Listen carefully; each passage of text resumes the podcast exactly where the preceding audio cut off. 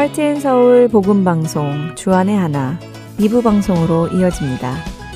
주안의 하나 2부에는 용서의 참 의미를 배우고 용서받은 자에서 용서하는 자로 변화하도록 도움을 주는 프로그램 용서와 은혜의 설교 그리고 원독자의 관점으로 읽어가는 갈라디아서가 준비되어 있습니다. 먼저 용서로 이어집니다.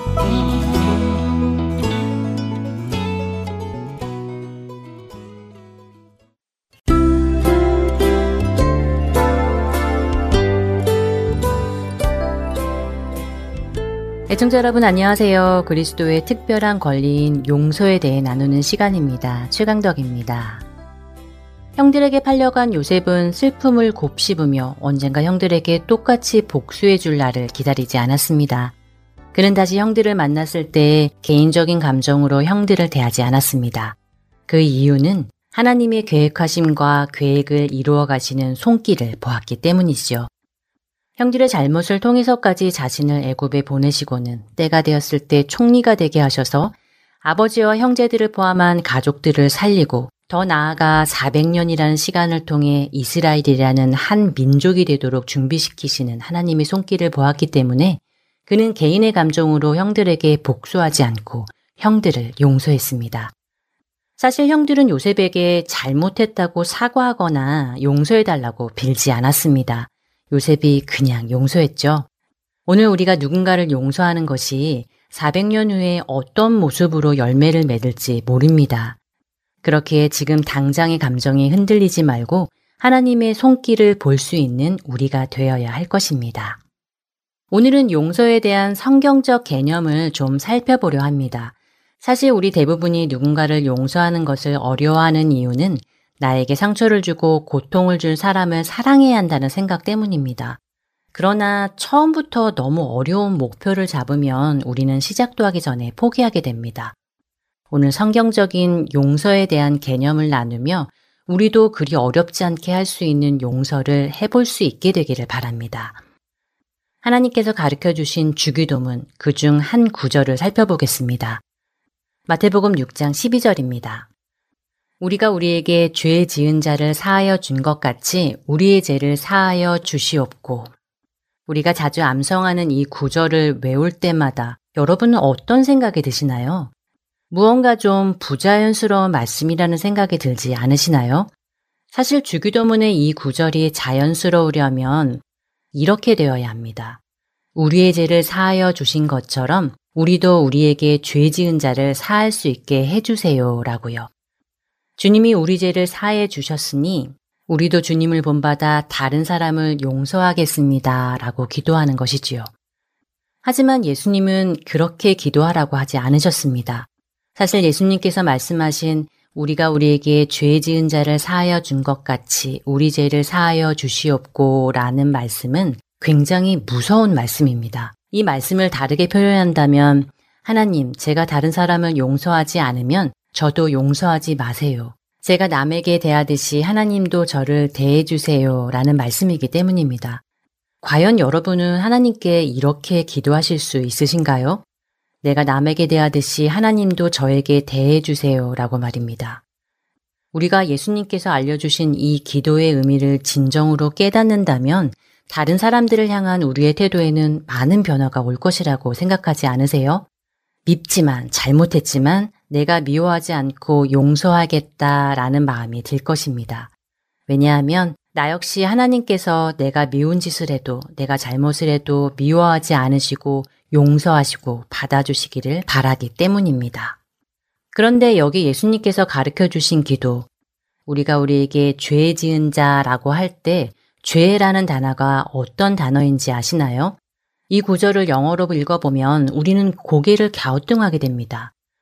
왜냐하면 우리에게 죄 지은 자라면 분명 sin against us 혹은 sin to me와 같이 죄를 지칭하는 sin이라는 단어가 나와야 할 것 같은데 이 구절을 영어 성경은 and forgive us our debts as we also have forgiven our debtors 라고 되어 있습니다.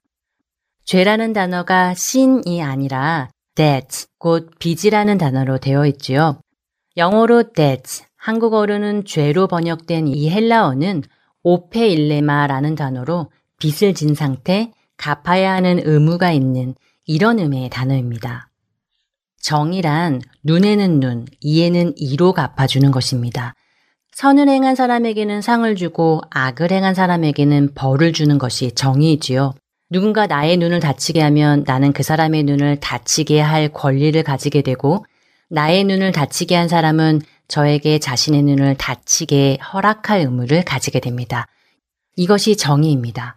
그렇게 예수님께서 하신 우리가 우리에게 죄 지은 자를 사하여 준 것 같이 라는 말씀은 우리가 우리에게 죄 지은 자, 곧 빚진 자가 있다면 너는 그 사람에게 받을 권리가 있고 그 사람은 너에게 주어야 할 의무가 있다. 그런데 너는 그 권리를 내려놓고 그 사람이 너에게 갚아야 할 그 의무를 내려놓도록 해 주어라 하는 말씀이지요. 그가 나를 한 대 때렸으면 나도 그를 한 대 때릴 권리가 있지만 그 권리를 내려놓는 것이 용서라는 것입니다.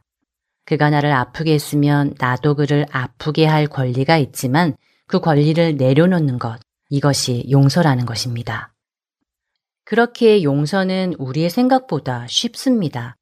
내게 있는 받을 권리를 주님을 위해 내려놓는 것이기에 그렇습니다. 아직 그 사람에 대한 미운 마음을 내려놓고 오히려 그 사람을 품어주고 사랑해주고 그를 위해 섬기는 것까지 가지 않아도 되는 것입니다. 그것은 나중에 할 일입니다. 먼저는 내 권리를 내려놓는 것이 용서의 시작인 것입니다. 예수님께서는 이처럼 내가 누군가에게 받을 마땅한 권리를 내려놓고 나에게 갚아야 할 의무가 있는 사람의 의무를 사해 주듯이 하나님께서도 내게 동일하게 해 주시라고 기도하라고 가르치십니다. 그리고는 이어지는 두 구절을 이렇게 이어가시지요. 마태복음 6장 14절과 15절의 말씀입니다. 너희가 사람의 잘못을 용서하면 너희 하늘 아버지께서도 너희 잘못을 용서하시려니와 너희가 사람의 잘못을 용서하지 아니하면 너희 아버지께서도 너희 잘못을 용서하지 아니하시리라. 우리가 우리에게 죄 지은 자를 용서해 준 것 같이 우리의 죄를 용서해 달라고 기도하라고 가르치신 예수님께서 용서에 관해 다시 한번 강조하십니다. 너희가 사람의 잘못을 용서하면 하나님도 너희를 용서하시고 너희가 사람의 잘못을 용서하지 않으면 하나님도 너희 잘못을 용서하지 않으실 것이라고 말입니다. 어떠신가요, 여러분? 여전히 다른 사람을 용서하고 싶지 않으신가요? 내가 하나님께 용서받지 못하는 한이 있더라도 그 사람을 용서하지 않으시겠습니까? 무엇이 지혜로운 일인지 생각해 보시기 바랍니다. 용서 다음 시간에 계속 이야기 나누겠습니다.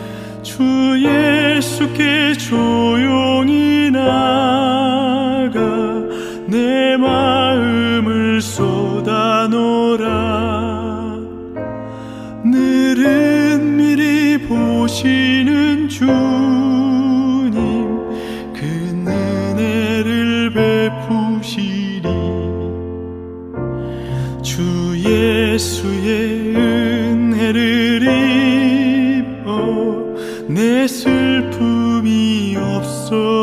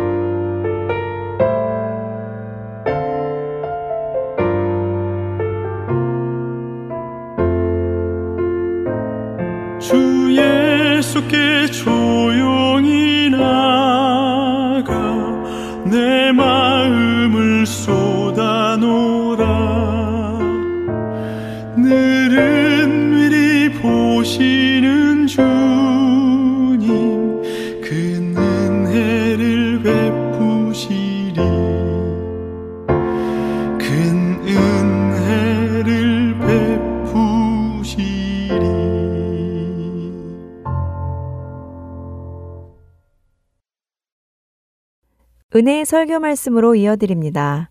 오늘 설교 말씀은 노스캐롤라이나 그린스보로 한인 장로교회 한일절 목사님께서 고린도전서 7장 17절부터 24절의 본문으로 교회 일꾼들의 길, 받은 여러 소명이라는 제목의 말씀 전해 주십니다.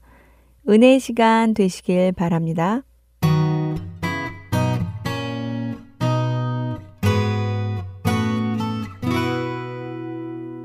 오늘은 신약 성경 고린도 전서 7장. 여러분이 가져온 성경을 펴겠습니다. 고린도 전서 7장. 17절과 24절 두 절만 보도록 하겠습니다. 고린도 전서 7장 17절 먼저 같이 읽습니다. 시작. 오직 주께서 각 사람에게 나눠 주신 대로 하나님이 각 사람을 부르신 그대로 행하라. 내가 모든 교회에서 이와 같이 명하노라. 아멘. 24절 읽습니다. 형제들아 너희는 각각 부르심을 받은 그대로 하나님과 함께 거하라. 아멘. 살아계신 하나님의 말씀입니다. 나이가 어느 정도 든 목수가 은퇴를 하려고 어느 날 고용주에게 찾아가서 이제 일을 그만하고 싶다고 남은 여생을 가족과 함께 보내고 싶다고 말을 했습니다. 고용주는 목수의 가족들의 생계를 걱정하며 조금만 더 일해달라고 사정을 했습니다. 하지만 목수는 그 일에 지쳤는지 이제 그만두겠다고 합니다. 고용주는 그동안 함께 일했던 이 목수를 잃게 되어 무척 유감이라고 말하면서 마지막으로 집을 한 채 더 지어줄 수 있는지 물어봤습니다. 목수는 알겠다고 대답했지만 이미 그의 마음은 이 일에서부터 마음이 떠나 있었습니다. 목수는 빨리 끝내기 위해서 형편없는 일꾼들을 급히 모으고 좋은 자재가 아닌 것들로 대충대충 서둘러 집을 완성했습니다. 집을 다 지었을 때, 완성되었을 때에 고용주가 집을 보러 왔습니다. 하지만 집 안에 들어가지 않습니다. 그리고 목수에게 현관 열쇠를 쥐어주면서 이 집은 당신의 집입니다. 오랫동안 당신이 나를 위해서 일해준 보답입니다. 라고 말했습니다. 목수는 갑자기 고용주의 말에 충격을 받았습니다. 만일 목수가 자신의 집을 짓는다는 것을 알았더라면 완전히 다른 방식으로 집을 지었을 것입니다. 더 이상 수리가 필요 없을 정도로 매우 튼튼하고 아름답게 만들어서 그 집안에서 가족이 행복하게 살았을 것입니다. 존 퍼먼이 쓴 꿈의 전자 상거래라는 그런 책에서 나오는 목수의 집 이야기입니다. 방금 여러분이 이 이야기를 들으셨는데 무엇을 느끼셨나요? 아유, 목수가 돼가지고 척이면 척이지. 그래, 마지막이면 자기 집인 줄 알아야지. 그것도 몰라? 하는 어리석다는 그런 마음을 가지셨습니까? 아니면 사람은 초지일관, 동일해야 돼. 항상 언제 어디서나 성실해야 돼. 라는 것을 느끼셨습니까? 아니면 사람은 반드시 행한 대로 그 열매를 누리며 살게 되어 있어. 라는 것을 느끼셨나요? 종종 신문에 보면 내가 먹을 것이 아니기 때문에 해가 되는 줄 뻔히 알면서도 그걸 일부러 섞어서 돈을 벌기 위해서 이익을 챙기기 위하여 그렇게 일을 하는 사람들의 이야기가 종종 신문에 나옵니다. 또한 먹는 것은 아니에요. 사용하는 제품인데 내가 사용할 것이 아니기 때문에 제품에 그 성분이 있으면 분명히 해가 되는 것을 뻔히 알면서도 그대로 내버려 두고 그 제품을 쉽게 팔아서 돈을 챙기려는 그런 양심 없는 회사들도 있습니다. 비즈니스를 하는 사람들이라면 소비자들에게 유익을 끼치는 것이 이 회사의 소명 아니겠습니까? 그런데 자신들이 받은 이 소명을 철저히 외면하며 살아가는 자들이 오늘날 적지 않다는 것이죠. 하나님께서는 인간을 창조하신 후에 소명을 주셨습니다. 소명이라 함은 하나님으로부터 어떤 사명애로의 부름을 뜻하는 것이죠. 소명, 콜링과 사명, 미션은 항상 함께 가는데 소명은 어떤 뜻이냐면 어떤 사람이 책무를 맡은 것을 뜻하며 사명은요, 그 사람이 당연히 가져야 할 자연스러운 의무나 책임을 뜻합니다. 인간은 창조받은 인간답게 있는 곳에서 일을 잘하여 창조주 하나님을 섬기라고 부름을 받은 것이죠. 그래서 아담과 하와에게 복을 주시면서 생육하고 번성하여 땅에 충만하라고 하셨던 말씀은 단지 온 땅에 사람들이 많이 사는 것만 얘기하는 것이 아니라 바로 온 땅에 흩어진 사람들로 하여금 하나님이 맡겨주신 소명을 감당하여 하나님께 영광을 돌리라는 의미겠죠. 그러나 우리가 잘 아는 대로 죄로 타락한 인간들은 하나님이 주셨던 소명을 짓밟고 하나님을 철저하게 외면하게 되었습니다. 죄악은 이처럼 옳은 것을 트위스트하여서 파괴시켜버리는 특성이 있다는 것입니다. 온 땅의 사람들이 하나님의 영광을 드러나게 사는 것이 아니라 오히려 죄악이 온 땅에 가득 차서 죄를 짓고 산다는 것입니다.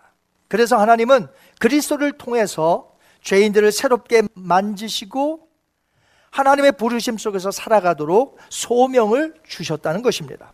에베소서 2장 10절 볼까요? 이거 우리 얘기입니다. 같이 한번 읽습니다. 우리는 그가 만드신 바라 그리스도 예수 안에서 선한 일을 위하여 지으심을 받은 자니 이 구절이 여러분에게 해당이 되면 한번 아멘 해 보세요. 아멘. 예, 저에게 주신 말씀이요. 여러분에게 주신 말씀이죠. 우리를 새롭게 만드셨어요. 그리스도 안에서. 이렇게 죄 사함을 받아서 구속함을 받은 크리스찬들은 하나님이 우리를 부르신 그 소명감을 우리가 가지고 선한 일을 행하며 살아가는 것입니다. 오늘 본문 고린도전서 7장 17절 읽었습니다만 한번 다시 한번 읽습니다. 오직 주께서 각 사람에게 나눠 주신 대로 하나님이 각 사람을 부르신 그대로 행하라. 내가 모든 교회에서 이와 같이 명하노라. 아멘. 사도 바울이 말한 이 가르침에서 우리는 세 가지 진리를 발견할 수 있어요. 첫째는 하나님께서 죄인들을 주님 안에서 새롭게 재창조하시어 크리스찬을 만드셨어요. 그리고 은혜와 은사, 재능, 복음을 나누어 주셨습니다. 두 번째는 이제 각 사람들은 크리스찬들이죠. 하나님의 부르심에 여러 가지의 소명을 받았으니 그 받은 여러 가지의 소명을 감당하며 살아야 한다는 것이고요. 그리고 세 번째는 고린도 교회뿐만이 아니라 여기 보니까 모든 교회가 그렇게 행해야 된다고 했습니다. 구속을 받은 백성이라면 예수님이 핏값으로 세워주신 교회에 반드시 소속이 되어야 합니다. 우리 프리랜서라는 말이 있는데 어디 소속되지 않고 그렇게 살아가는 크리스찬들이 있는 것 같아요. 이 팬데믹 상황 속에서 더 그런 것 같아요. 교회에 포함되지 않아요. 소속되지 않아요. 그것은 하나님이 원하는 것이 아닙니다. 반드시 성도는 빚값으로 세워주신 교회에 소속이 되어야 한다는 것이. 성경은 교회의 일꾼들에게 주신 말씀이에요. 오늘 우리가 하나님께로부터 부르심을 받은 즉 여러 가지의 소명을 받았음을 알아야 한다는 것입니다. 우리는 여러 소명을 받은 자로서 하나님 앞에서 가져야 할 책임이 있는데 우리가 받은 것 복음, 선물, 기술, 은사, 열정 이런 것들로 다른 사람들에게 유익을 끼치고 결과적으로는 어떤 일을 벌어집니까? 하나님을 영화롭게 하는 거예요. 그 내가 하는 일들이. 예수님도 이런 말씀을 하셨습니다. 헬라어 직역 성경 마태복음 5장 16절을 한번 같이 읽습니다. 이처럼 너희 빛을 사람 앞에 비추어 그들로 너희 선한 행실들을 보게 하여 하늘에 계신 너희 아버지께 영광을 돌리게 하라. 아멘. 그런데 베드로도 비슷한 말을 했습니다. 베드로전서 2장 12절 같이 읽겠습니다. 너희가 이방인 중에서 행실을 선하게 가져 너희를 악행한다고 비방하는 자들로 하여금 너희 선한 일을 보고 오시는 날에 하나님께 어떻게 해요? 영광을 돌리게 하려 함이라. 아멘. 예수님의 말씀과 그의 제자 베드로가 했던 가르침에는 이 강조하고자 했던 흐름이 있음을 알게 돼요. 그 흐름이 뭐냐? 그것은 우리가 부르심을 받았을 때에는 항상 선을 행함으로 주변 사람들로 하여금 하나님께 영광을 돌리게 해야 한다는 것입니다. 그런데 우리가 알다시피 행해야 할 그 선은 내 안에서 스스로 만들어질 수 있는 선이 아니라는 것이죠. 하나님이 우리를 부르시어서 성령으로 함께 하시고 모든 것을 허락해 주셨기 때문에 비로소 우리가 선을 행할 수 있게 된다는 것이죠. 하나님은 그의 백성들에게 소명을 주셨습니다. 저와 여러분에게도 여러 가지의 소명을 주셨습니다. 여러분 이 사실을 인지하고 계시고 이 사실을 믿으십니까? 오늘 본문의 내용을 보면 가정에서 받은 소명과 교회에서 받은 소명 등 다양한 소명에 대해서 가르치고 있는 것을 보게 됩니다. 가정은 인간이 만든 제도가 아닙니다. 하나님께서 인간을 창조하시고 가정이란 제도를 친히 제정해 주셨죠. 그렇기에 가정의 소명을 통해서 하나님께 영광을 돌려야 한다는 것이죠. 여러분, 우리의 가정은 지긋지긋한 가정이 아닙니다. 아멘. 만약에 여러분의 가정이 아우 이 지긋지긋한 가정 여러분 그렇게 생각한다면 여러분은 하나님이 여러분에게 가정의 소명을 주셨다는 것을 잊어버리고 사는 거예요. 남편과 아내를 서로 만나게 하시어 성적인 결합이라는 이 평범한 수단을 통해서 이 땅의 사람들이 번성하도록 하셨습니다. 어디서든지 하나님께 영광을 돌리게 하셨다는 거죠. 특별히 그런 성적 결합을 통해서 번성할 때 자녀들이 태어나게 되고 그 자녀들을 어려서부터 양육하는 거죠. 하나님의 말씀으로. 그래서 세대를 거쳐도 이 자녀들이 하나님을 떠나지 않고 그의 후손들도 계속해서 하나님을 섬길 수 있도록 해야 한다는 것이죠. 원래 이 가정의 소명은 아담의 후손이라면 모든 사람에게 주셨어요. 특별히 노아 홍수 이후에 방주에서 나온 노아의 식구들도 생각해 보세요. 하나님이 그 식구들에게만 주셨나요? 아니죠. 앞으로 태어날 모든 세대들에게 가정의 소명을 주셨다는 거죠. 하지만 이 악한 세상은 이 가정의 이 막중한 소명을 외면하고 맙니다. 창세기에 보니까 에노스가 태어났을 때가 중요한데요. 왜요? 에노스가 태어났을 때 비로소 사람들이 여호와 이름을 불렀더라가 무슨 뜻입니까? 그러니까 에노스가 태어나기 전에는 각 가정들이 있었는데 여호와 하나님의 이름을 부르지 않았다는 것이잖아요. 떠나 있었다는 것이죠. 그렇다면 저희가 살고 있는 21세기의 가정은 어떻습니까? 많은 가정들이 하나님이 주신 가정의 소명을 이루며 오늘 열심으로 살고 있나요? 이제는 부부가 남자인 아빠, 여자인 엄마가 아닌 이상한 가정의 구성원으로 지금 돼버렸어요. 가족 구성원이 하나님이 만드신 가족의 모습에서 이탈해 버렸습니다. 하나님이 원래 만드신 가정의 소명을 가정들이 짓밟고 있다는 것이죠. 거기에다가 결혼 서약을 얼마나 쉽게 깨뜨립니까? 성격이 안 맞아서. 하나님 앞에서 분명히 서약을 했을 텐데 가정의 소명 우습게 깨뜨립니다. 너무나 쉽게 갈라지고 있습니다. 가정이 가정으로서의 소명을 감당하지 못하니까 이제 하나님께서 기대하는 가정은 어느 가정일까요? 하나님이 그 아들을 보내셔서 구속해 주신 크리찬들, 하나님의 백성들밖에 없다는 것이에요. 그 하나님의 백성들의 가정이 하나님의 기대를 갖고 있다는 것이죠. 여러분은 지금 가정의 소명을 잘 감당하고 계신가요? 남편으로, 아내로, 그리고 부모로, 자녀로 각각 부르심을 받았을 텐데 지금 가정의 소명을 잘 감당하고 계십니까? 자녀는 내 것이 아닙니다. 잠시 맡겨주신 것입니다. 자녀가 내 것인 줄 알고 사는 사람은 가정의 소명을 오해하고 있어요. 여러분, 자녀 내 것 아닙니다. 하나님이 잠시 맡겨주셔서 하나님의 말씀대로 양육하라는 것으로 맡겨주신 거예요. 자녀는 내 게 아닙니다, 여러분. 자녀가 내 거라고 생각하니까 자녀가 우상이 되는 거예요. 자녀밖에 없어요. 하나님의 것과 자녀, 그럼 항상 자녀가 먼저니까. 우선순위. 이건 우상을 섬기는 것이에요. 자녀는 하나님의 것입니다. 아멘. 믿으세요? 자녀는 잠시 나에게 맡겨주신 거예요. 그러니까 말씀대로 키우면 다 되는 거예요. 그러면 이제 커서 또 결혼을 하게 되고 자기의 갈 길을 가는 것이죠. 부모님은 어떻습니까? 평생 자녀를 위해 헌신하시고 사랑하신 부모님 항상 내 곁에 있나요? 아니죠. 언젠가 떠나시죠. 우린 그렇기 때문에 부모님에게 효도해야 되고 부모님을 늘 위하여 기도해야 한다는 것이죠. 남편과 아내는 하나님이 짝으로 맺어준 사람입니다. 내 기분대로 갈라서는 안 된다는 것이에요. 크리스찬 가정은 세상 사람들은 하나님이 없으니까 그렇게 살아요. 그렇게 할 수밖에 없어. 왜 이기주의자들이니까.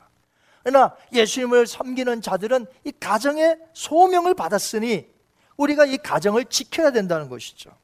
내 기분대로 갈라서 놓으면 안 된다는 것입니다. 부부의 소명을 분명히 아시기를 바랍니다. 우리 크리스천 가정들은 하나님께로부터 받은 가정의 소명을 잘 감당하기 위해 이 마지막 때인 지금 말씀과 기도로 무장하며 다른 이들에게 모범적이고 건강한 가정이 무엇인지를 우리가 몸소 가정의 그 건강한 이미지를 보여줘야 한다는 것이죠. 가정뿐만이 아니라 하나님께서는 국가의 정부를 통해서 우리를 보호하시고 사회의 정치 지도자들을 통해서 그의 백성들을 이끌어 가십니다. 원래 이렇게 돼야 마땅한데 죄악된 세상에서 살고 있는 사람들은 무엇을 하더라도 하나님께 영광을 돌립니까? 안 돌립니다. 얼마 전 미 하원 의원 이마누엘 클리버 의원이 크리스찬이에요. 그런데 117대 의회를 출범하며 시작했던 기도가 이 귀를 의심할 정도로 너무나 충격적이었습니다. 그 내용이. 기도의 대상이 힌두교의 브라흐만 그리고 온갖 종교의 신들이었어요. 기도의 대상이 충격적이에요. 근데 이걸로 끝나지 않습니다. 기도를 마칠 때 우리 보통 어떻게 하죠? 아멘 하죠. 근데 미국 분들은 보통 에이멘 하죠. 그렇죠? 근데 이 에이멘, 에이웜은 이렇게 끝나는 것입니다. 기도가. 원래 이 에이멘의 뜻이 무엇입니까? 그렇게 되기를 바랍니다. 하나님 앞에 기도하고 하나님 그렇게 되기를 바랍니다 라고 우리가 끝맺는 것인데 에이멘. 그런데 이 에이멘이 자칫 사람들로 하여금 남성 젠더 성차별로 들릴까봐 여자를 의식해서 에이멘, 에이워먼 이렇게 기도를 끝냈다는 것입니다. 그 모습을 바라보면서 국회의원들에게 주신 하나님의 소명이 이제는 제대로 이루어지지 않겠구나 하는 그런 느낌을 제가 받았습니다. 여러분, 국회의사당 안을 잘 살펴보면요. 저도 한번 그 들어가 봤는데 잘 몰라요. 그런데 실제로 보면 이 국회의사당 안에 많은 성경 구절들이 기록되어 있습니다. 벽 같은데. 이제 하나님의 부르심을 받은 의원들이 모인 곳, 의원들이 회의하는 곳이라고 이제 보기 힘들어졌다는 것이에요. 또한 현재 코비드 19 백신이 이제 연구하게 되었죠. 많은 사람들이 연구가들이 이제 이를 통해서 그걸 만들었고요. 병원에서 또 의사들과 간호사들이 얼마나 정성으로 환자들을 보살핍니까? 그들을 통해서 치료하시죠. 하나님은 직접 치료도 하시지만 여러 가지 과학자들, 연구자들, 의사, 간호사들을 통해서 하나님은 간접적으로 치료하신다는 거죠. 그래서 우리 크리스천들은 병이 걸리거나 하면 하나님 앞에 기도하는 의미에서 또 병원에 입원도 하고 수술도 받는 거예요. 그것이 크리스천의 라이프죠. 왜요? 하나님께서 병원을 통해서도 역사하시기 때문에 결국 모든 분야에서 하나님께서 돌보고 계십니다. 라고 고백하며 맡은 소명들, 기능들을 잘 감당해야죠. 그런데 작년 12월 9일자 신문을 보니까 신속하게 코비드 백신이 처음으로 나와서 영국에서 첫 번째 접종을 했잖아요. 그때 그 모습을 이렇게 신문 제목으로 타이틀을 삼은 것을 보았습니다. 영국 첫 백신 접종, 인류 반격이 시작됐다.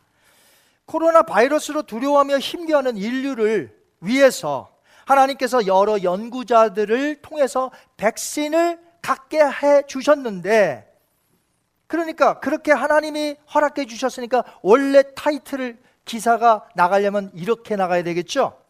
영국 첫 백신 접종 하나님께서 인류에게 백신을 허락하시다. 이렇게 돼야 이게 정상 아닙니까? 왜요? 하나님이 하셨으니까. 하나님이 연구자들에게 소명을 주셨고 그 연구자들이 연구하여 이 코로나 바이러스로부터 싸워서 승리할 수 있는 백신을 만드셨으니 하나님께서 허락하신 것이잖아요. 그런데 사람들은 어떻습니까? 자신들의 지식과 자신들의 지혜를 과시할 뿐입니다. 이러한 세상에서 하나님은 누구에게 기대를 하실까요? 그의 백성인 크리스찬들에게 기대하고 계십니다. 저와 여러분이 받은 소명을 잘 감당하여서 하나님의 위대하심이 세상 곳곳에 나타나기를 원하고 계신다는 거죠. 우리는 반드시 그렇게 살아야 한다는 것입니다. 어디서나 하나님께 영광을 돌리시는 여러분 되시기 바랍니다. 무엇을 하든지 성공을 이루셨다 할지라도 나 자랑을 하지 마시고요. 하나님의 영광을 드러내세요. 하나님이 나에게 은혜를 베푸셨고 하나님이 나에게 이렇게 하셨습니다. 하나님만이 영광을 받게 되기를 주님의 이름으로 축원합니다. 하나님은 설교자를 통해서 교회에서 가르치십니다. 하나님이 직접 나타나셔서 가르치시던가요? 성경을 주셨고 이 성경을 설교하는 목회자들 통해서 하나님은 그분의 뜻을 오늘 나타내십니다. 또한 자녀들에게 교회뿐만 아니라 교회에서도 배우죠. 근데 자녀들이 원래 교회뿐만 아니라 세상 학교에서도 일반 과목과 함께 성경과 많은 것들을 선생님으로부터 배웠다는 것이죠. 1962년도까지만 해도 미국 public school에서 그래도 성경을 가르쳤고 기도했음을 알 수 있습니다. 그러나 1963년 케네디 대통령에 의해서 미 연방 최고 법원에서 종교 자유법을 개정하여 이 public school에서 기도를 전면 금지하게 됩니다. 이런 조치로 인해서 미국이 어떻게 됐나요? 타락하게 됩니다. 급격한 문화적으로 타락한 길로 가게 되는 연도가 바로 1963년도였습니다. 이렇게 교육의 현장인 학교조차 하나님께로부터 받은 소명을 버리고 학생들에게 창조론이 아닌 진화론을 가르치고 있다는 것이죠. 진 에드워드 목사는 소명에 대해서 이렇게 말했어요. 한번 들어보시기 바랍니다. 소명의 가르침의 중요성을 파악하는 데는 소명이 하나님의 이름을 먼저 이해하는 것이 본질적으로 중요하다. 그렇습니다, 여러분. 우리가 받은 소명이 하나님의 이름을 먼저 이해하셔야 돼요. 가정에서의 남편의 일, 가정에서의 아내의 일, 자녀의 일, 부모의 일, 다 뭐예요? 지금 하나님의 일을 하고 있다는 것이죠. 이것을 여러분이 깨달으실 때 내가 성실하게 일할 수 있으며 초지일관, 기쁨 속에 맡겨진 소명을 감당할 수 있다는 거죠. 그래서 16세기 종교개혁가 존 켈빈은 크리스찬의 직업 소명론에 대해서 아주 중요하게 가르쳤습니다. 켈빈이 강조한 게 직업 소명론 아니에요? 직업의 귀천을 떠나 모든 직업은 하나님의 부르심을 받은 거룩한 자리이다 라고 말했어요. 물론 죄를 짓게 만드는 직업이 있잖아요. 사람들 하여금 막 타락하게 만들고 이런 직업은 아니죠. 하지만 미천한 일이라 할지라도 하나님이 부르신 소명이 있기에 자기 직업에서 충실하는 것이 곧 하나님께 충실하는 것이요. 그 소명 가운데 하나님이 일하고 계심을 강조한 것이에요. 이런 이유로 인해서 직업 소명론의 중심은 나 자신이 아닙니다. 언제나 다른 이들의 유익이며 그 삶을 통해 하나님이 영광을 받으신다는 것이죠. 그래서 누군가 이런 말을 했습니다. 하나님은 소명 안에 숨어 계신다. 그래서 오늘 여러분들이 하나님 도대체 어디 계시는 것입니까? 왜 침묵하고 계십니까? 라고 말하면 안 된다는 거예요. 왜? 우리가 받은 소명 안에 하나님이 거기 계시기 때문에 그래요. 매일같이 내가 일하는 곳에서 하나님은 역사하시며 그 안에서 영광 받으시길 원해요. 오늘도 나를 통해서 영광 받으시기 원하시는 하나님 앞에 내가 그 받은 소명을 잘 감당함으로 하나님께 영광을 돌려야 하는 것이죠. 매일같이. 그래서 팀 찰리스는 그의 책 비주얼 티올러지에서 이렇게 말했습니다. 한번 잘 들어보세요. 소명의 렌즈를 통해 사람들을 보면 그들이 우리를 위해 하는 일들 안에 하나님께서 실제로 임해 계시고 그 안에서 활동하신다는 점을 보게 된다. 이렇게 말했어요. 여러분 그렇습니다. 이 소명의 렌즈로 그 안을 자세히 들여다보시면 하나님께서 지금 일하고 계신다는 거예요. 나의 가정에서, 나의 교회에서, 나의 직장에서, 내가 있는 어느 곳에든지 하나님은 그곳에서 일하고 계신다 하는 것을 우리가 알 수가 있습니다. 그리스도를 통해서 구원받도록 우리를 부르신 하나님은 교회의 일꾼된 우리에게 한 가지 소명만 주시지 않았어요. 다른 여러 소명을 주셨다는 것이에요. 저를 예로 들자면 하나님의 백성으로 구원받도록 먼저 저를 부르셨습니다. 그리고 현재 이 교회의 담임 목사의 소명을 주셨습니다. 선교적 소명도 받았어요. 그래서 저는 선교적인 소명을 받은 목사예요. 그래서 선교사님들과 함께 선교에 동참하고 있습니다. 어제 어느 선교사님이 전화가 왔어요. 저녁에. 다들 코비드 때문에 어렵고 교회도 힘들 텐데 교회들마다 제일 먼저 끊는 것이 어려우니까 선교비죠. 그러니까 선교사님이 너무 미안하신 거예요. 안식년차 잠시 들어오셨다가 너무 미안하신 거예요. 교회에게 짐이 될까 봐. 그래서 목사님 괜찮습니다. 선교비를 줄이셔도 됩니다. 그러는 거예요. 그 말을 들으니까 참 마음이 먹먹하더라고요. 아닙니다. 괜찮습니다. 우리는 선교 계속합니다. 선교사님에게 그렇게 말씀드렸더니 너무 기뻐하세요. 선교적인 소명을 받았어요, 저는. 선교사님들과 함께 선교하는 거죠. 어려운 이웃을 사랑으로 섬기며 구제해야 하는 소명도 받았습니다. 지역 보고마를 위한 소명도 받았습니다. 또한 사회의 일원이 되었고 미국의 시민이 되는 소명도 받았습니다. 여러분은 어떤 소명을 받으셨나요? 여러분 역시 하나님의 백성으로 먼저 부르심을 받았고요. 이 교회의 일꾼으로 소명을 받았습니다. 세계 복음화를 위하여 소명도 받으셨어요. 왜? 이 교회에 적을 두고 다니는 한 담임 목사가 선교에 올인하고 있으니 여러분도 함께 선교에 소명을 받은 것이에요. 이 교회에 몸담고 있는 한. 한 가정에서의 남편, 아내 또는 부모 그리고 자식의 소명을 받았습니다. 일터에서 일하는 소명을 받았습니다. 비즈니스면 비즈니스, 직장이면 직장 생활, 여하튼 일터에서의 소명을 받으셨습니다. 어려운 이웃을 사랑으로 섬기며 구제해야 하는 소명도 받으셨어요. 어려운 이웃을 보고 나 몰라라 하는 것이 아닙니다. 우리는 소명을 받았어요. 여러분이 받은 이 다양한 소명 가운데 지금 하나님이 일하고 계심을 믿으시기 바랍니다. 여러분을 통해 하나님이 영광 받기를 원하신다는 것이에요. 조금 전에 말씀을 드렸던 이 팀 찰리스는 또 이렇게 말했습니다. 한번 잘 들어보세요. 여러 소명들은 개별적으로나 집합적으로나 하나님이 주신 하나의 무대이고 나는 거기에서 하나님을 대신해서 다른 사람들을 선하고 은혜롭게 대하며 내가 그런 일을 할 때마다 하나님께서 영광을 받으신다. 자, 우리가 소명을 잘 감당하면 어떤 일이 벌어진다고요? 하나님을 대신해서 내가 지금 일하고 있다는 거예요. 내가 하나님을 대신해서 하고 있으니 그 사람들이 반드시 하나님을 봐야 되겠죠. 그래서 하나님께 영광을 돌리는 것이에요. 하나님께서 그렇게 디자인 하셨어요. 우리에게 소명 주시고 하나님을 대신하여 일하게 하셨다는 거죠. 하나님은 우리에게 여러 가지의 소명을 맡기시어서 잘 감당케 하심으로 하나님이 살아계심을 온 땅에 드러내고 싶어 하고 계십니다. 그래서 시편 66편 1절과 2절에 이렇게 되어 있어요. 한번 같이 읽습니다. 온 땅이여 하나님께 즐거운 소리를 낼지어다. 그의 이름의 영광을 찬양하고 영어롭게 찬송할지어다. 아멘. 온 땅이요.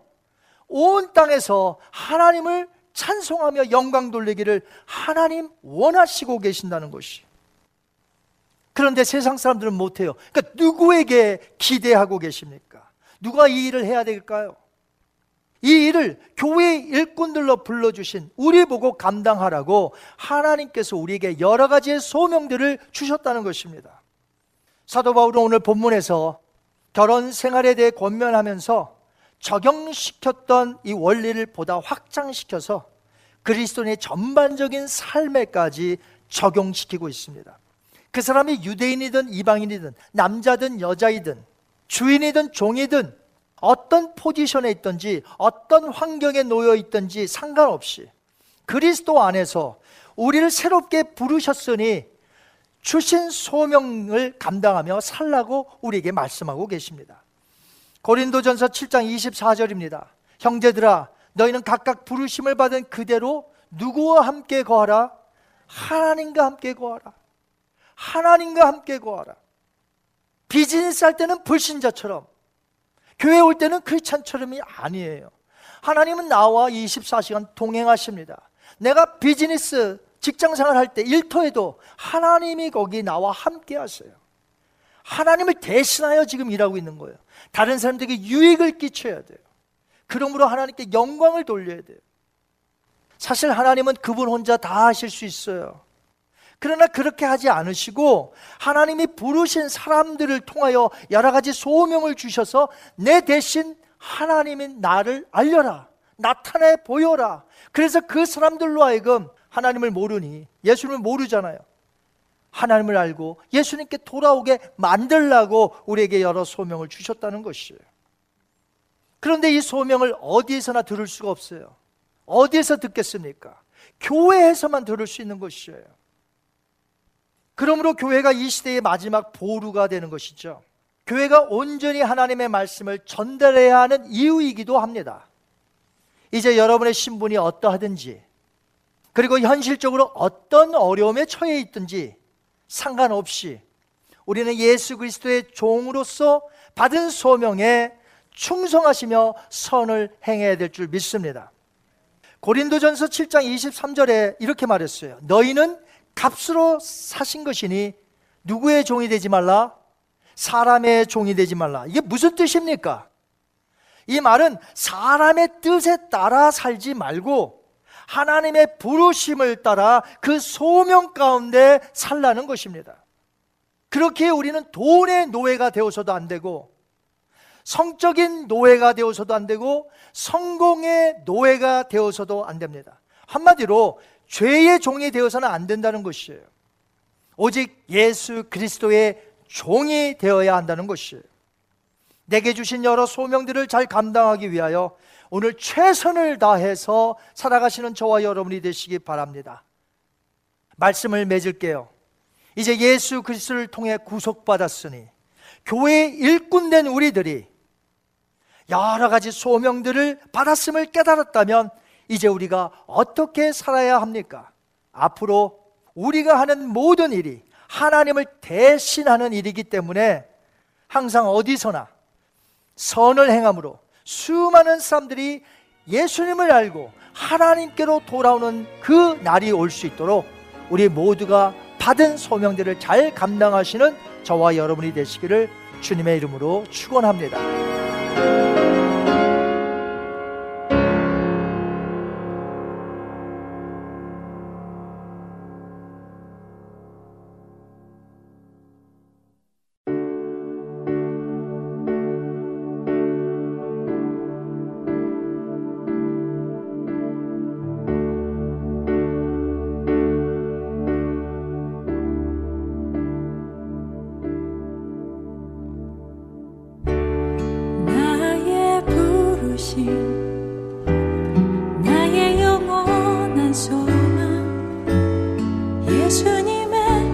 songs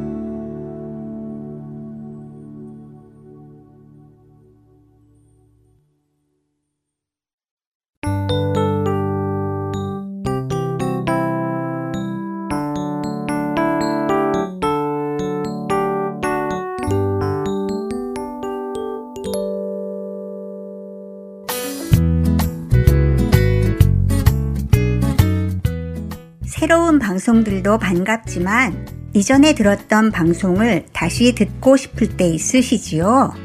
혹은 다른 사람에게 그 방송만 전해주고 싶을 때도 있으시지요?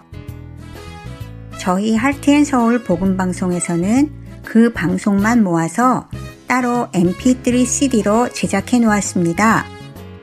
방송 모음 mp3 cd가 필요하신 분은 사무실로 연락 주시기 바랍니다.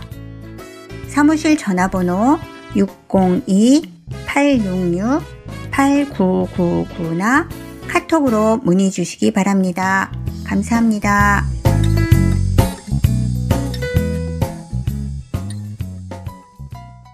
계속해서 원독자의 관점으로 읽어가는 갈라디아서 보내드립니다.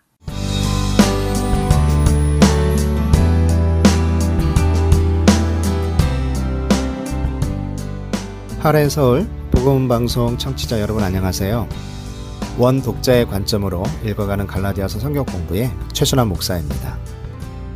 지난주 갈라디아서 3장 1절부터 5절까지를 살펴보면서 바울이 답답하고 안타까운 마음에 갈라디아 성도들을 직설적으로 책망하고 있다고 말씀드렸는데요. 바울이 갈라디아 성도들에게 계속 반복하면서 묻는 것이 무엇이었습니까? 그것은 여러분들이 나, 바울이 전한 예수 그리스도를 믿고 성령을 경험한 것이 율법의 행위 때문이었습니까? 아니면 듣고 믿음 때문이었습니까? 라는 수사적 의문문 형식의 질문들이었습니다. 이 질문들은 바울이 몰라서 묻는 것이 아니라 너무나도 당연한 대답. 즉, 그들이 성령을 경험한 것은 그들의 율법적 행위 때문도 아니고 유대인으로 개종하기 위해 할례를 받았던 것 때문도 아니고 오로지 믿음 때문이었다는 것을 강조하기 위해서였다고 말씀드렸습니다. 그 이유는 예수 그리스도께서 십자가에 못 박히신 것이 눈앞에 보일 정도로 확실했는데 왜 이리 쉽게 거짓 교사들의 꼬임에 넘어갔느냐는 답답함과 안타까움이었습니다. 바울의 답답함과 안타까움은 이것입니다. 대부분의 갈라디아 성도들은 이방인이었습니다.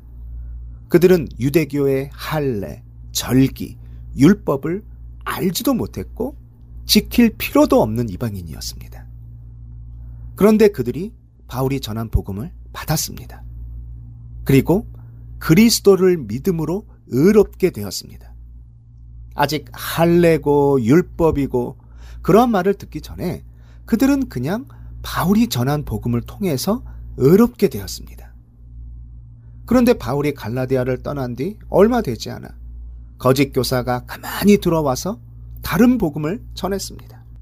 그러자 갈라디아 성도들은 바울이 정말 이상하게 생각할 정도로 그리스도를 속히 떠나 다른 복음을 따르게 되었습니다.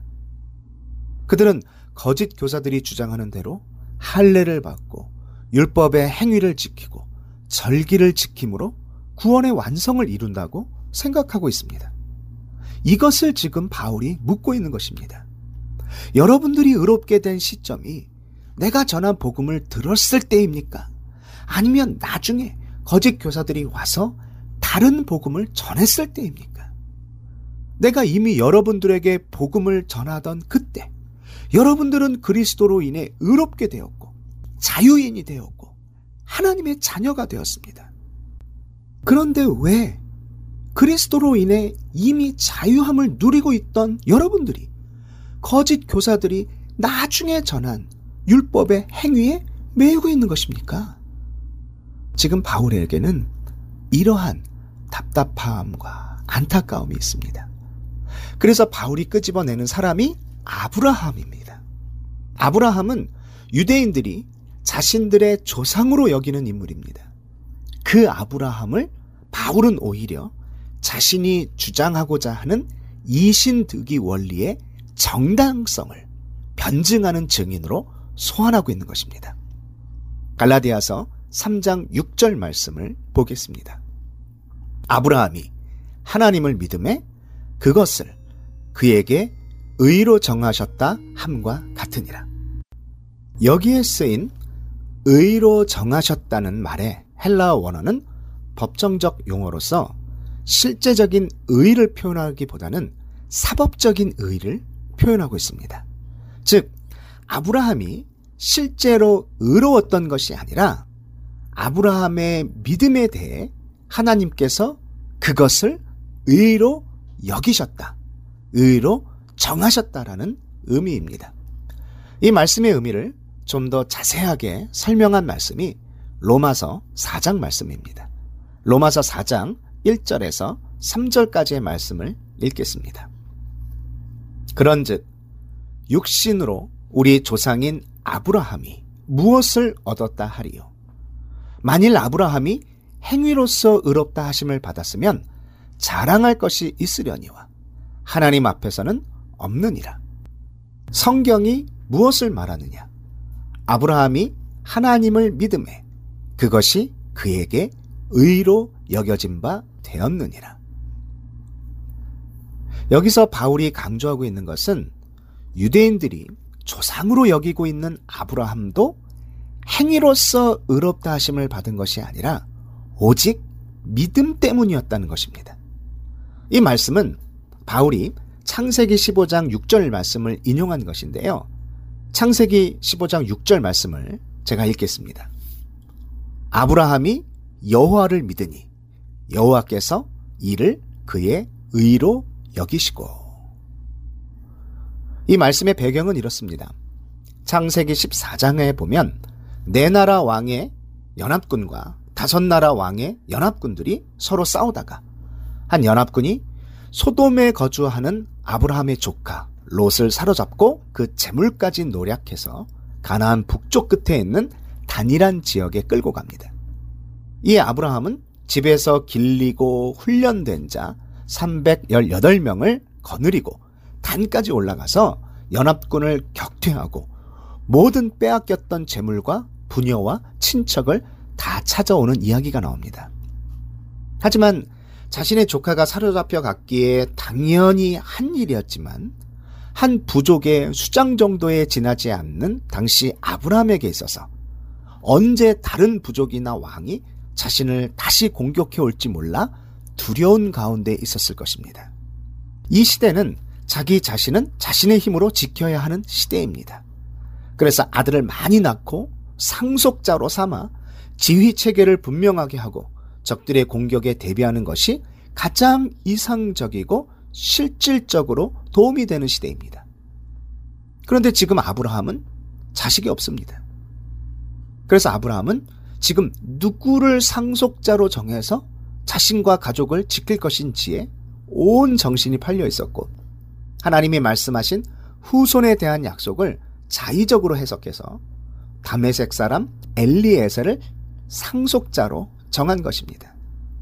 하지만 하나님은 그 사람이 상속자가 아니라 아브라함의 몸에서 날짜가 상속자가 될 것이라고 하시고 아브라함을 이끌고 밖으로 나가 뭇별을 보여주며 아브라함의 자손이 이와 같이 많을 것이라고 말씀하십니다. 아직 아브라함에게 자식이 하나도 없는데 하나님은 아브라함에게 앞으로 너의 후손이 이렇게 많게 될 것이라고 시청각 교육을 통해 아브라함에게 말씀하시고 약속하신 것입니다. 그러자 아브라함이 여호와를 믿었고 여호와께서 이를 그의 의로 여기셨다고 장세기 15장 6절에서 말씀하십니다. 이 말씀을 좀 더 깊이 생각해 보면 아브라함이 이렇게 의롭게 여겨지는 데 있어서 아브라함에게 무슨 공로가 있었습니까? 아브라함에게 무슨 의로움이 있어서 의롭게 여겨진 것입니까? 아닙니다.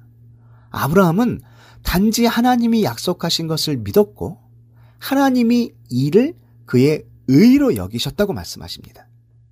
그렇다면 아브라함이 의롭게 여겨진 것은 결국 아브라함이 아니라 하나님 때문이라고 할 수 있습니다. 아브라함이 하나님을 믿을 수 있도록 만드신 분이 바로 하나님이라는 의미입니다. 무슨 말인가 하면 하나님이 아브라함의 생애 가운데 함께 하시고 그의 인생을 간섭하시고 그러므로 인해 그가 오늘 하나님을 믿게 되었다는 것입니다.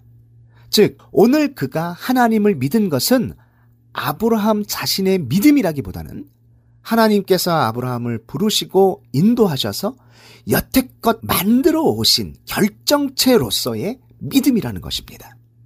바울은 계속해서 7절에서 이렇게 말합니다. 그런즉 믿음으로 말미암은 자들은 아브라함의 자손인 줄 알지어다. 여기서 아브라함의 자손이 된다는 것은 혈통을 말하는 것이 아니라 영적 자손. 아브라함과 동일한 믿음을 가지고 있는 영적인 자손을 의미합니다. 즉, 아브라함의 믿음은 그의 행위가 아닌 믿음으로 의롭게 되었는데 이 믿음은 아브라함에게서 난 믿음이 아니고 하나님에게서 난 믿음이기 때문에 그 믿음으로 말미암은 자들은 즉 이방인이라도 그리스도의 복음을 믿는 자들은 진정한 아브라함의 영적인 자손이 된다는 것입니다. 이 이방인에 대한 말씀을 바울은 갈라디아서 3장 8절과 9절에서 이렇게 말합니다. 또 하나님이 이방을 믿음으로 말미암아 의로 정하실 것을 성경이 미리 알고 먼저 아브라함에게 복음을 전하되 모든 이방인이 너로 말미암아 복을 받으리라 하였느니라. 그러므로 믿음으로 말미암은 자는 믿음이 있는 아브라함과 함께 복을 받느니라. 이 말씀은 창세기 12장 3절 말씀을 인용하고 있는 것인데요. 창세기 12장 3절 말씀을 보면 너를 축복하는 자에게는 내가 복을 내리고 너를 저주하는 자에게는 내가 저주하리니 땅의 모든 족속이 너로 말미암아 복을 얻을 것이라 하신지라 라고 말씀하십니다. 바울은 창세기에 나오는 아브라함의 예를 인용하면서 하나님이 약속하신 언약 안에는 분명히 이방인들도 믿음으로 말미암아 복을 받는다는 내용이 있다는 것을 증명하고 있습니다. 왜 바울은 이방인인 갈라디아 성도들에게 유대인들이 조상으로 여기고 있는 아브라함에 대해서 이야기하고 있을까요? 어떻게 아브라함은 바울이 주장하고자 하는 이신득이 원리의 정당성을 변증할 수 있는 증인이 될 수 있을까요? 우선 바울이 갈라디아 성도들에게 아브라함에 대해서 이야기하고 있는 이유는 이것입니다. 바울은 지금 갈라디아 성도들에게 이야기하고 있는 중이지만 그들을 교란시킨 것은 유대 율법주의자들인 거짓 교사들이었습니다. 바울은 지금 갈라디아 성도들을 교란시킨 이 거짓 교사들의 이론에 반증하면서 이 거짓 교사들이 얼마나 잘못된 복음을 전했던 것인지, 이 거짓 교사들이 그렇게 신봉하는 아브라함의 예를 들어서 아브라함도 그의 행위가 아닌 믿음으로 의롭게 여겨졌다는 것을 증명하고 있는 것입니다. 어떤 의미에서 아브라함은 유대교로 개종한 첫 이방인이었습니다. 즉, 아브라함은 전형적인 유대인이자 전형적인 이방인 회심자였던 것입니다. 아브라함은 이방인이었을 때 하나님을 믿었습니다. 그리고 의롭게 되었습니다. 그런데 이것은 아브라함의 그 어떤 행위로 된 것이 아니었습니다. 그는 값없이 의를 선물로 받은 것입니다. 그래서 바울은 갈라디아 성도들에게 아브라함이 하나님께 믿음으로 의롭게 여김을 받았던 곧 칭의의 순간이 언제였는가를 말하면서 믿음으로 의롭게 된다는 것이 무엇인지 증명하고 있습니다. 이 증명을 하면서 바울은 유대인들이 그렇게 믿는 구약, 유대인들이 자신들의 조상으로 여기는 아브라함의 예를 가지고 그리스도를 증명하고 있는 것입니다. 바울이 갈라디아 성도들에게 믿음으로 말미암는 자는 아브라함의 후손이고 아브라함과 함께 복을 받는다고 말하고 있는데 믿음으로 말미암는 자는 누구를 말하고 있는 것일까요? 바울이 갈라디아 성도들에게 강조하고 싶었던 것은 무엇일까요?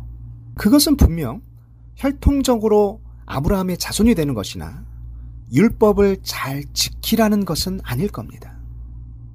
사실 가데스 바네아에서 하나님의 약속을 불신하고 하나님을 원망하고 모세를 원망했던 사람들은 할례를 받고 얼마 전에 율법을 받았던 이스라엘 백성들이었습니다. 그들은 할례는 받고 율법은 지켰지만 이 믿음은 갖지 못했던 것입니다. 하지만 룻은 어땠습니까? 그녀는 혈통적으로 볼 때 당연히 아브라함의 자손이 아니었고 율법적으로 볼 때 여호와의 총회에도 들어올 수 없는 모압 여인이었습니다. 하지만 그녀는 이 믿음이 있었습니다.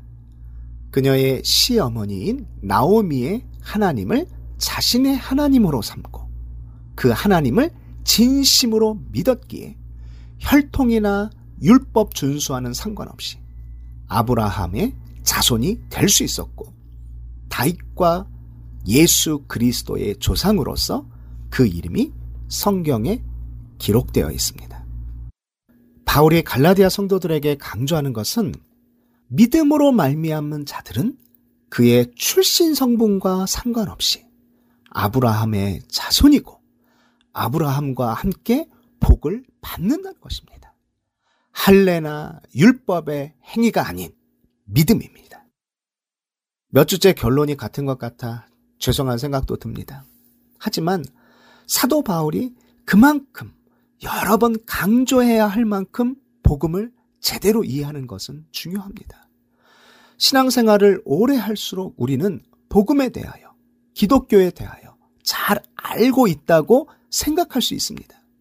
그러나 정작 질문에 질문을 거듭하다 보면 잘 모르고 있는 것이 아무 생각 없이 받아들이고 있는 사실이 있다는 것을 발견할 때가 종종 있습니다. 목사인 저도 마찬가지입니다. 우리는 이 기회에 복음에 대한 나의 이해를 돌아봐야 합니다. 사도 바울이 이렇게 반복하고 반복하고 강조해야 할 만큼 중요한 복음의 핵심, 즉 예수 그리스도의 보혈로 충분하다는 사실을 나는 정말로 믿고 있는가? 아니면 믿는다고 하면서 사실은 율법의 행위와 의식에 더 의존하고 있는가? 이것을 돌아보는 한 주가 되시기를 기도합니다. 청취자 여러분, 다음 시간에 뵙겠습니다.